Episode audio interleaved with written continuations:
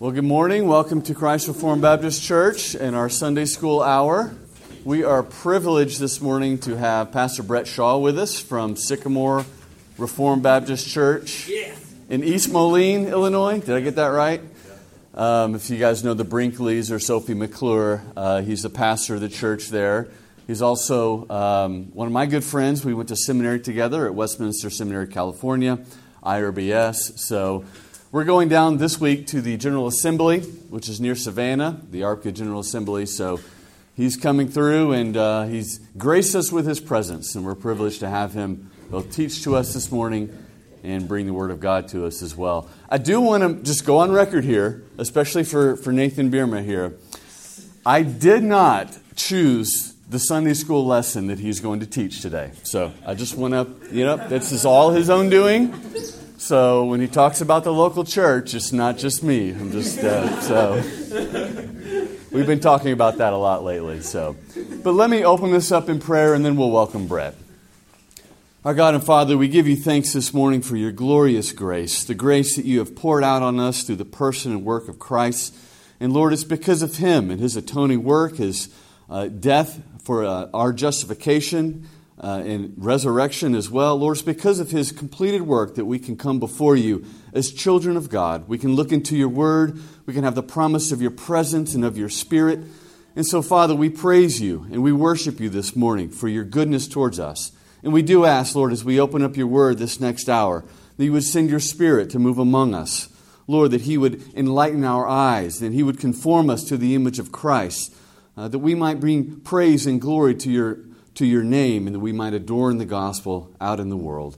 So, Father, we pray that you would be with us this hour through the person of your Spirit, and that you would be with our brother Brett as he opens up the Word of God to us. It's in Christ's name we pray. Amen.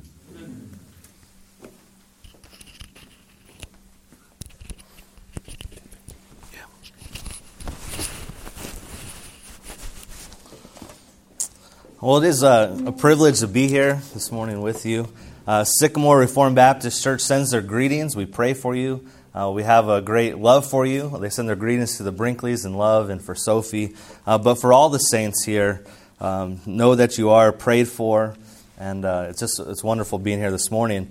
Uh, I did pick the topic on uh, what we've been going through for our Sunday school. We, we went through it not too long ago, which is the book Jesus Loves the Church and So Should You and particularly this morning on the necessity of the means of grace. So, uh, the book, I looked on your book stall or up front. The book is up upstairs as well. Uh, a wonderful book on the, the centrality of the church. And one of the reasons why I was thinking about the church today is as a church plant, if you're going to plant, plant a church and be uh, a church that is faithful to Christ in the Lookout Mountain, which we pray for, that you're a the, the light on the mountain, you're sitting on the hill, you are uh, enabled to proclaim the gospel here, you have to have a right understanding to do that of the centrality of the church. And you have to have an understanding of the means of grace and how the, God works through means for us to grow in godliness. So that we would trust in those means and have confidence in the means that God has ordained, so that He would work through those means to build His church uh, here in Lookout Mountain. So the question is how are we to grow in the grace and knowledge uh, of our Lord and Savior? What are the means God has given us to grow in grace and knowledge of our Lord and Savior? When you, when you ask that question, or when you think, how are we to grow in Christ, what first comes to mind? What do you first think about? How, how do I grow? Reading the Bible, praying, right? Um, usually, what we think of, and even with those, we first jump at the individual. And we say Bible reading and prayer, which are necessary for the Christian life to read and to pray, to grow. But first off, when we think of how do we grow, we shouldn't first think about the individual. We should think about how God causes us to grow through the church. Sitting under the means of grace in the church is how we grow and how the Lord works through these, these means. Charles Spurgeon, he spoke of the necessity of the church uh, for our growth in godliness. He says, The church is left in the world still, that she may bring out the rest of God's elect that are still hidden in the caverns and strongholds of sin. If God willed it, he might have brought out all his children by the mere effort of his own power, without any use of instrumentality. He might have sent his grace into each individual heart in some miraculous manner, as he did in the heart of Saul when he was going towards Damascus. But he has not chosen to do so. He who hath taken the church to be a spouse and his bride has chosen to bring men to himself by means. And thus it is through God's using the church, her ministers, her prayers, through making these means of increase of a spiritual kingdom, she proves her right to take to herself the title of mother. God could have done it a different way, but God chose to use means, to use the church, the ministry of the Word of God, her prayers, and he, as he even calls the church uh, her, her mother. Uh, Spencer. Yeah, with Ananias, we're going to see that today. That's a text I'm actually uh, preaching on the, this morning in Acts chapter in Acts chapter nine. I think what he means here, Spurgeon, is that not everyone sees the, the risen Lord immediately. That kind of was the conversion, but it's through the preaching of the gospel, which Paul even says in, in Galatians that uh, Christ was crucified before your eyes. And so, in that sense, it's like we still behold Christ in the preaching of the gospel, but through the means of preaching rather than through the means of the risen Lord appearing to you. But that's a good point, though, too. Even, even there, it was through the church. Go to Ananias, yeah, to do it. Uh, turn with me to 2 Peter chapter 3. 2 Peter 3, verse 14 through 18. Here we see Peter calling us to be uh, diligent. He gives a warning to not fall away because there's false teachers in the church, calling us to persevere and to grow in our faith. He says, Therefore, beloved, looking forward to these things, be diligent to be found by him in peace, without spot and, and blameless. And consider that the long suffering of our Lord is salvation, as also our brother Paul, according to the wisdom given to him, has written to you as also in all his epistles, speaking in them all these things, in which are some things hard to understand, which untaught and unstable people twist to their own destruction, as they do the rest of the Scriptures. You, therefore, beloved, since you know this beforehand, beware lest you also fall from your own steadfastness, being led away with the air of the wicked, but grow in the grace and knowledge of our Lord and Savior, Jesus Christ. To him be the glory both now and forever. Amen. Here he gives us this warning, calls us so that we would, warns us to be steadfast, calling us to be diligent so we don't fall away, so we don't twist the scriptures and fall away, as some have done, even when there was hard things to understand in, in Paul's writings. So what does he tell us? He calls us to grow in the grace and knowledge of the Lord and Savior. Well, how, how do we do that? Well, he says, which untaught and unstable people twist to their own destruction. So, by contrast, the one who's going to persevere and grow is the one who is taught, who's stable upon the word, who knows the word because they're under the ministry of the word of God. They're, they're taught the word.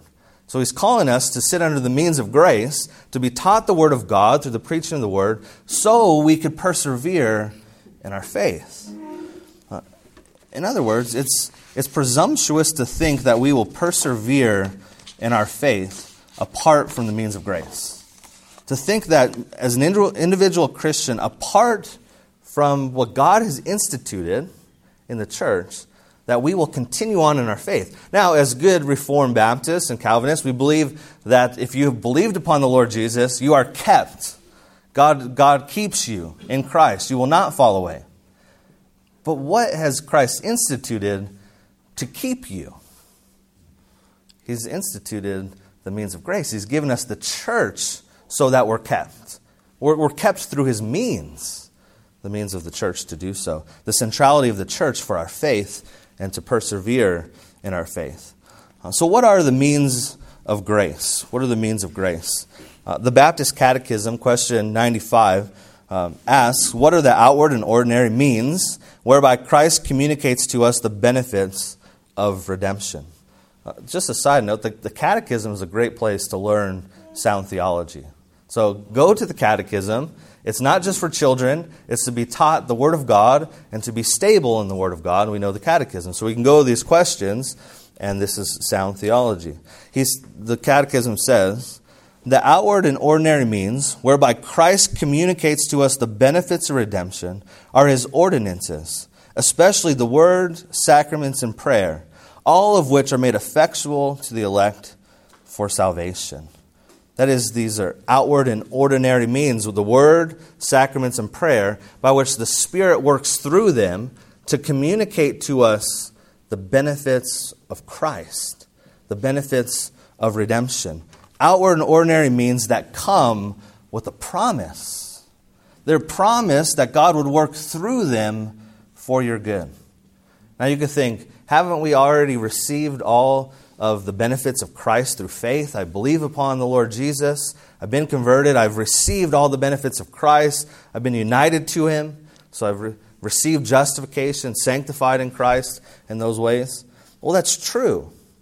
But each week, when we sit under the Word of God, when we partake of the Lord's Supper, when we pray together as a body of Christ, the, those benefits are communicated to once, once again to us. They are confirmed to you that you have received them. And so that you would have assurance that you're beholding Christ and you've took hold of Christ and all those benefits are yours. So yes, we've received them in fullness in Christ and he then pours them out upon us once again, confirming that you are in Christ and that these are your benefits. These are the, the benefits of Christ. But we, we call them their, their ordinary means, right? We think of the Lord's Supper. It's just bread, it's wine. I saw Kim came in with the grape juice and the wine, and you know, just ordinary means. You know, you just eat a piece of bread. But when we partake of the, the bread and the wine through faith, we're believing that Christ is communicated to us, that we're receiving Him, that He's present in the Lord's Supper. Something so ordinary, you know, we could we believe we could also, or I think Nathan believes you could just get rid of it. There's some that don't, but you know, afterwards they're no longer set apart for that ordinary, that, that sacred use. The ordinary, you get rid of it. Or you let it sit in the refrigerator. It's ordinary. But through the work of the Spirit, they become extraordinary. Extraordinary. If you want to see extraordinary things done in the church, our culture loves extraordinary things. We want extraordinary ministry. We want, a, uh, we want signs and wonders ministry. If you want to see extraordinary things done, just look to the means of grace. Look to the preaching of the word and the Lord's Supper, how Christ is working powerfully through them, and even through the preaching of, of the word of God, dead men are raised to life. If you believed upon Christ, it was through the word, you were brought from death to life. That's extraordinary. It's an extraordinary ministry through ordinary, ordinary means. Uh, Michael Horton defines the means of grace. He says, they're creaturely media through which the Spirit delivers Christ and all of his benefits. We're effectually called into union with Christ by the preaching of the gospel. Through the ministry of the word, the Spirit gives us faith in Christ. He further ratifies his gracious promise by baptism and the Lord's Supper, the signs and seals of the covenant of grace. So the Word of God grants to us faith when we believe. And it strengthens our faith even now as believers. And through the Lord's Supper, those, those signs are ratified to us, confirmed to us, sealed to you that Christ is yours and all the benefits. So the means of grace then are instituted by Christ with the promise of blessing attached to them of Christ and his benefits. That's what the means of grace are, namely the Word of God, the sacraments, and, and prayer to you guys, why do you think many Christians have rejected the idea of the ordinary means of grace? Why, why has our culture, or even maybe some of you come in with questions about the church and means of grace, why do you think our culture rejects that idea of God working through His church through ordinary means of grace? Yes. It's made up of sinners? It's made up of sinners. Uh, elaborate on that. Yeah. So people think that we're all hypocrites. So what do they know about telling me how to live my life or what I need or don't need? Yeah. Yeah, that's I didn't think of that, but yeah, so then you're telling them that there's grace in the church, but listening to a sinner. That's maybe a reason why we, we need the means of grace, right? We're all sinners, so we need to sit under, we need to receive grace if we're going to receive anything from God. Um, yes, sir. Often the church does disappoint us related to that. I remember as a, a child, Yeah. as a teenager, going uh, through an experience where Pastor talked a lot about how God was giving him this vision and it was going to be very exciting. And when he finally described it, it was basically involved making his congregation bigger. And- Yeah, yeah. in a way, that's not a bad thing. Yeah. But the way it came across Hmm. was very worldly. And, and that may just be me and my sin. I don't want to reflect negatively. Yeah, yeah, yeah. But I was very disappointed, and therefore my feeling was, well, you know, this is just another Yeah. thing. You know, it's like getting a discount on a sale, or you know, getting two for the price of one. You know, it's it, Yeah. It didn't seem special or holy. Yeah, that's true. Uh, just uh, the way that we view the church as a whole in our culture, and the church disappoints us at times. Maybe that goes back to Yeah. this point. The church is made up of sinners, so it will disappoint us.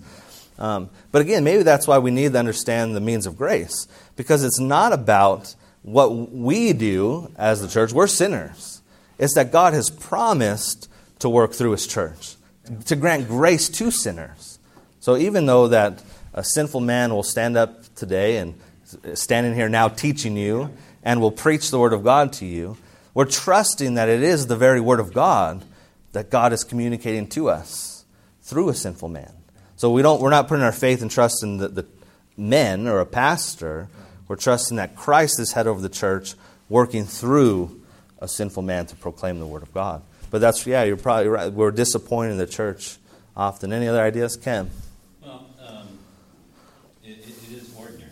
Um, I, we talked about this, I think, in previous Sunday school, how uh, it's old school. I, you know, can't we uh, interject something that will attract uh, the crowds? Can't we do something that would um, uh, minister to people where they're at? Um, so, uh, you know, it's, it's um, understandably why First Corinthians talks about the foolishness of the preaching. Um, because to the world, this is really lame. This is boring. I'm not going to sit under that. Yeah. Uh, so, yes, but that is where God has promised to Yeah. to bring Christ and His grace. Yeah. So, so yeah, to, to the world it, it looks boring and pretty lame, and geez, Yeah. you guys are still stuck back in the 20th century. Yeah.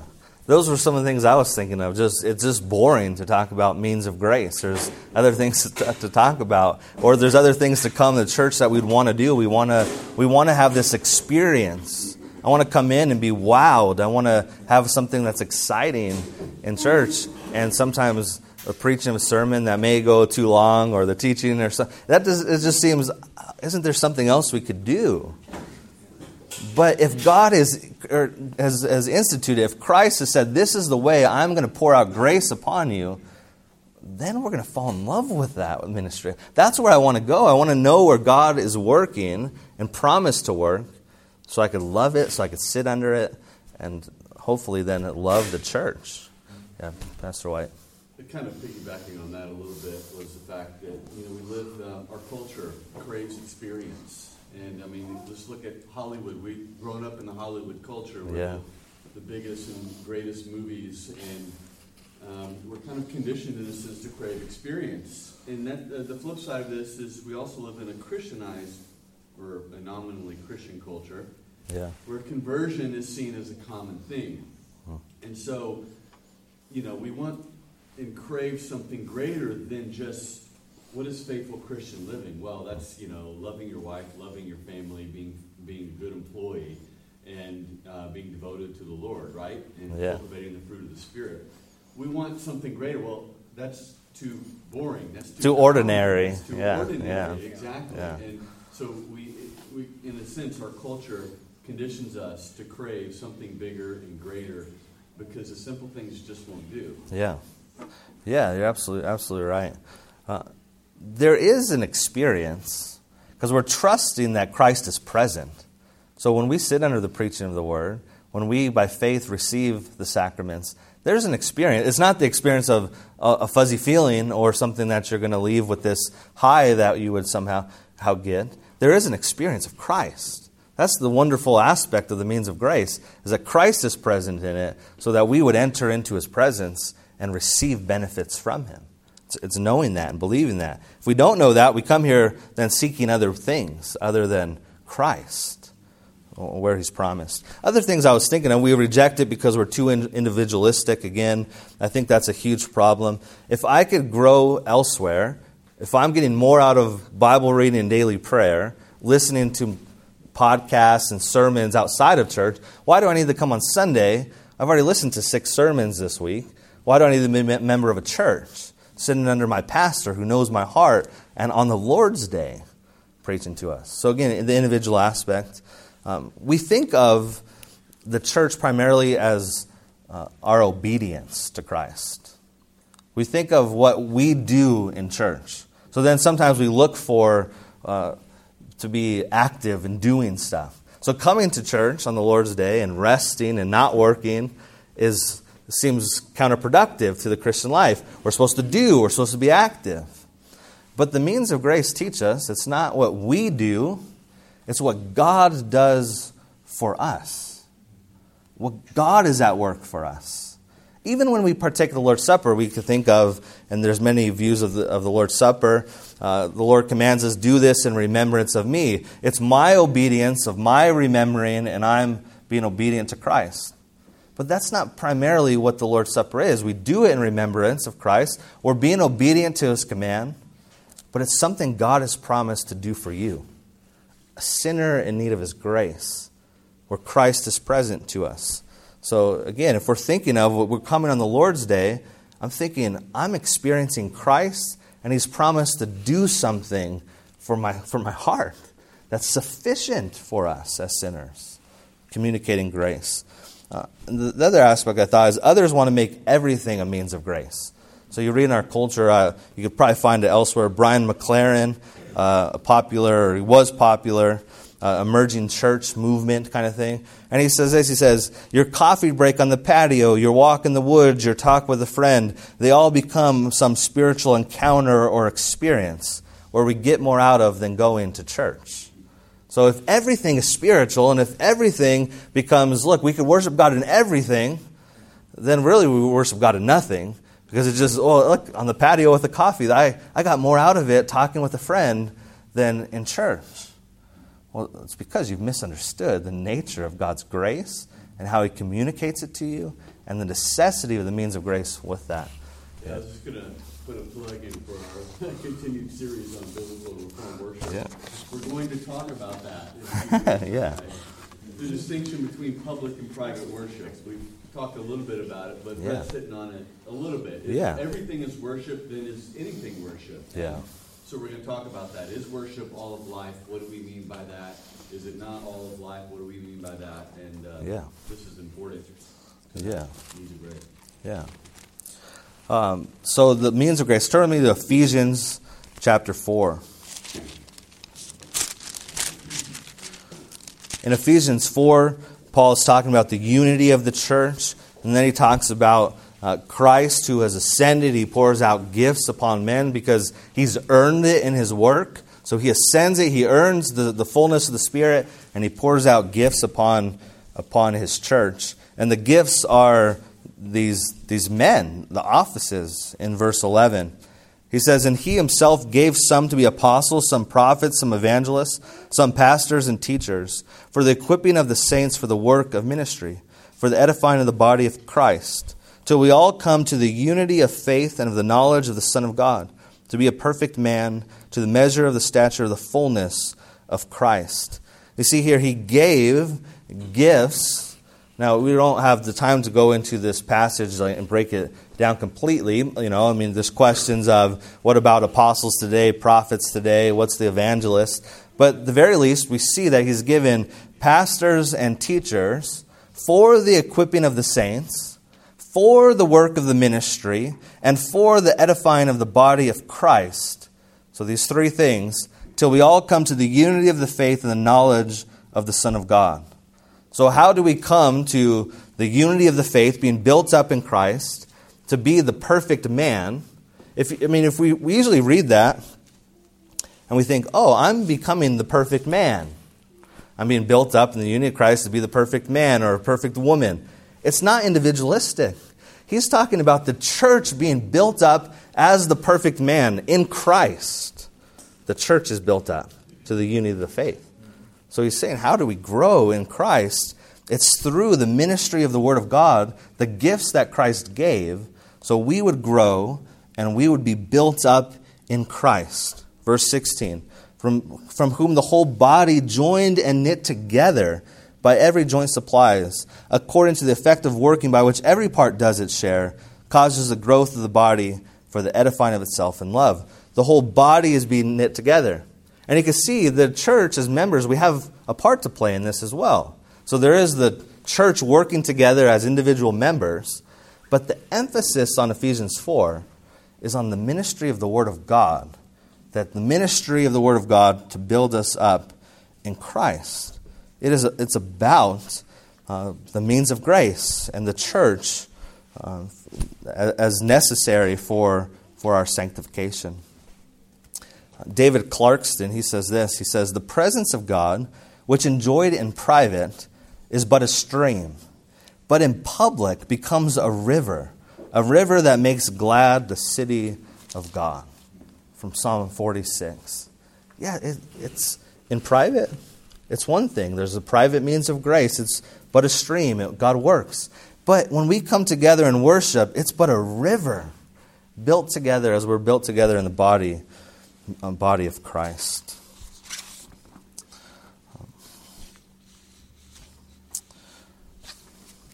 Sorry, I was looking at the time. We have to skip some of this aspect on uh, what's accomplished in it, when we think of what's accomplished in through the means of grace, it's that it's, it's accomplished that we receive Christ and his benefits. And it's through the Spirit of God that makes it effectual to us.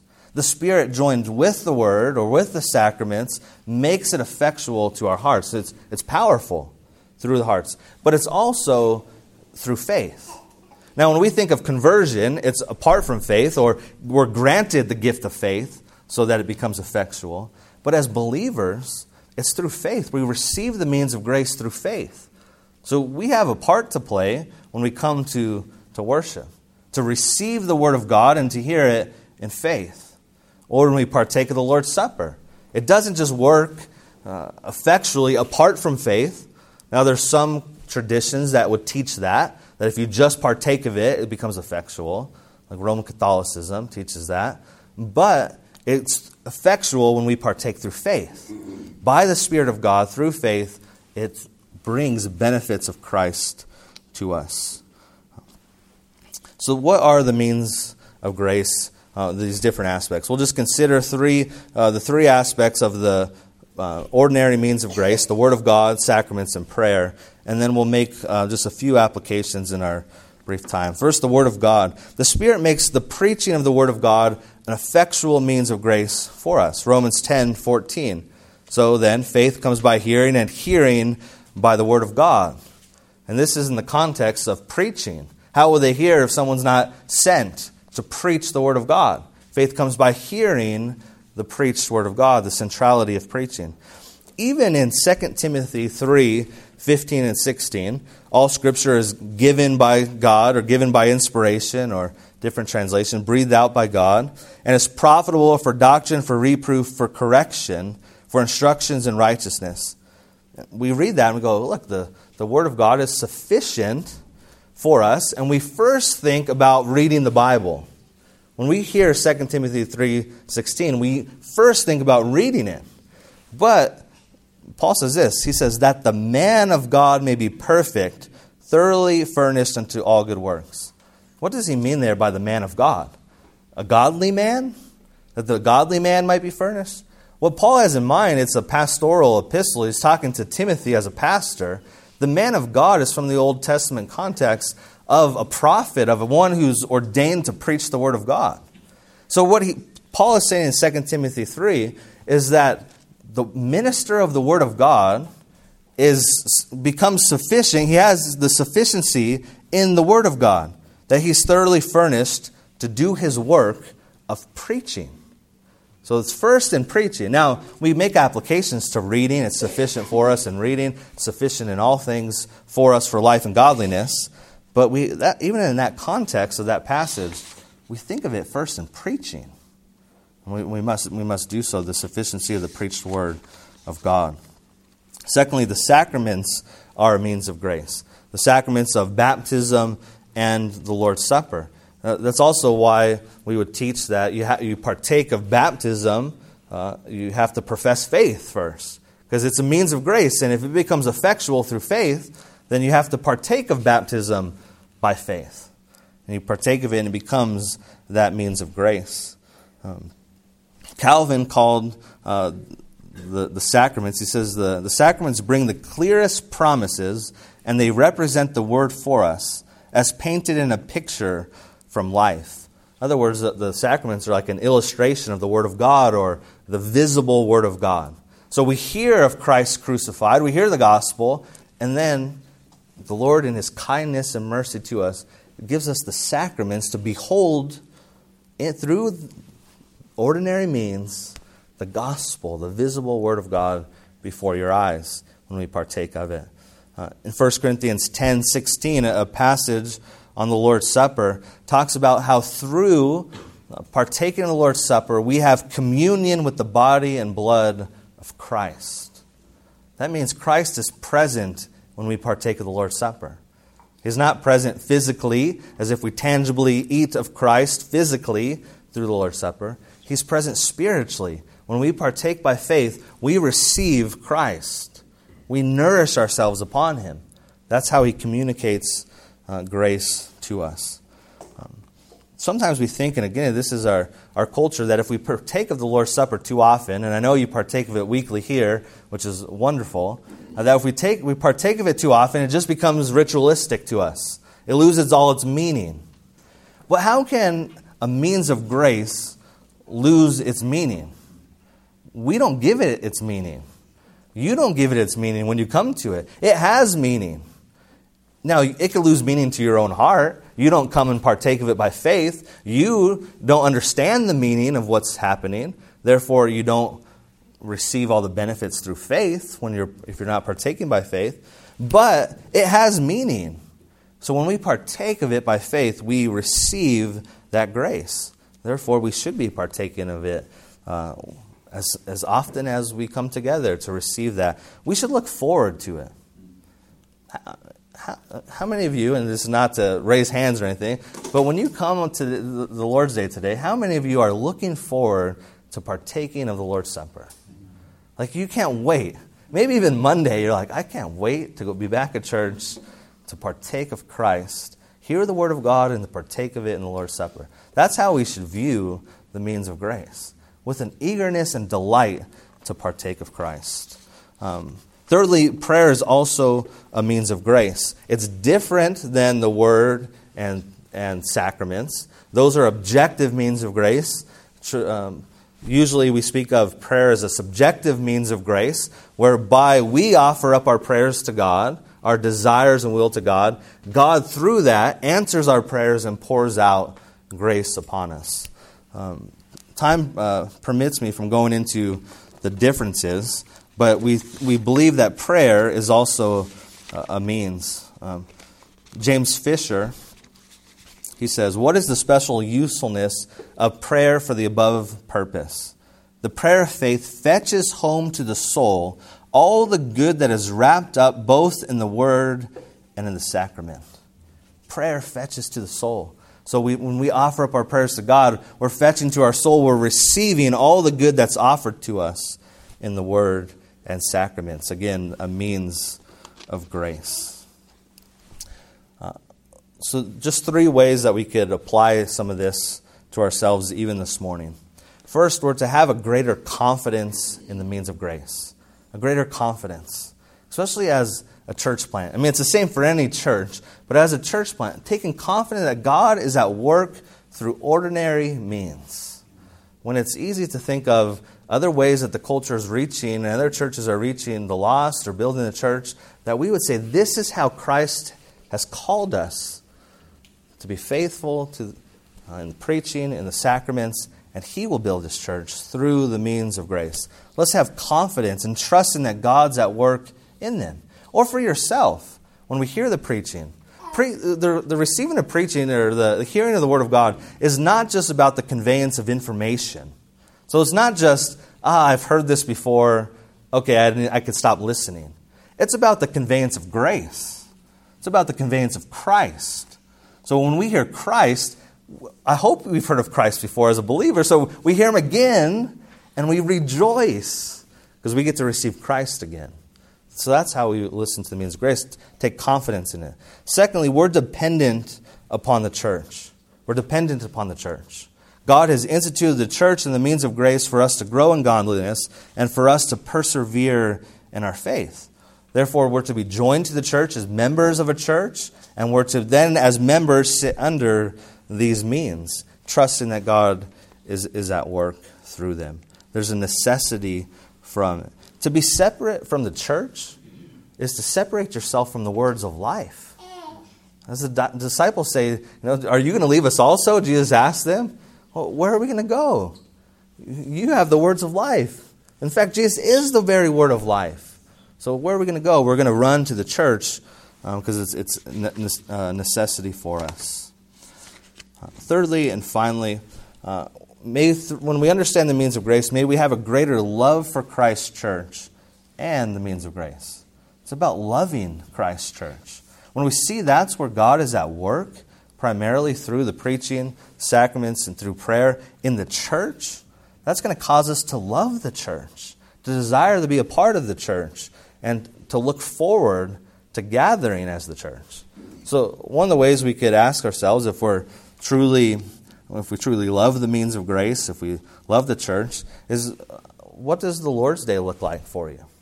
Do you delight in coming to church? Do you delight in coming to Sunday school to be taught the Word of God, to sit in church, to fellowship with the saints, to use that for worship? Uh, a great barometer of our love for the church is the Lord's Day, where He's commanded us, spending the time in church. Uh, also, there's aspects that I know you've talked about as well as uh, church membership.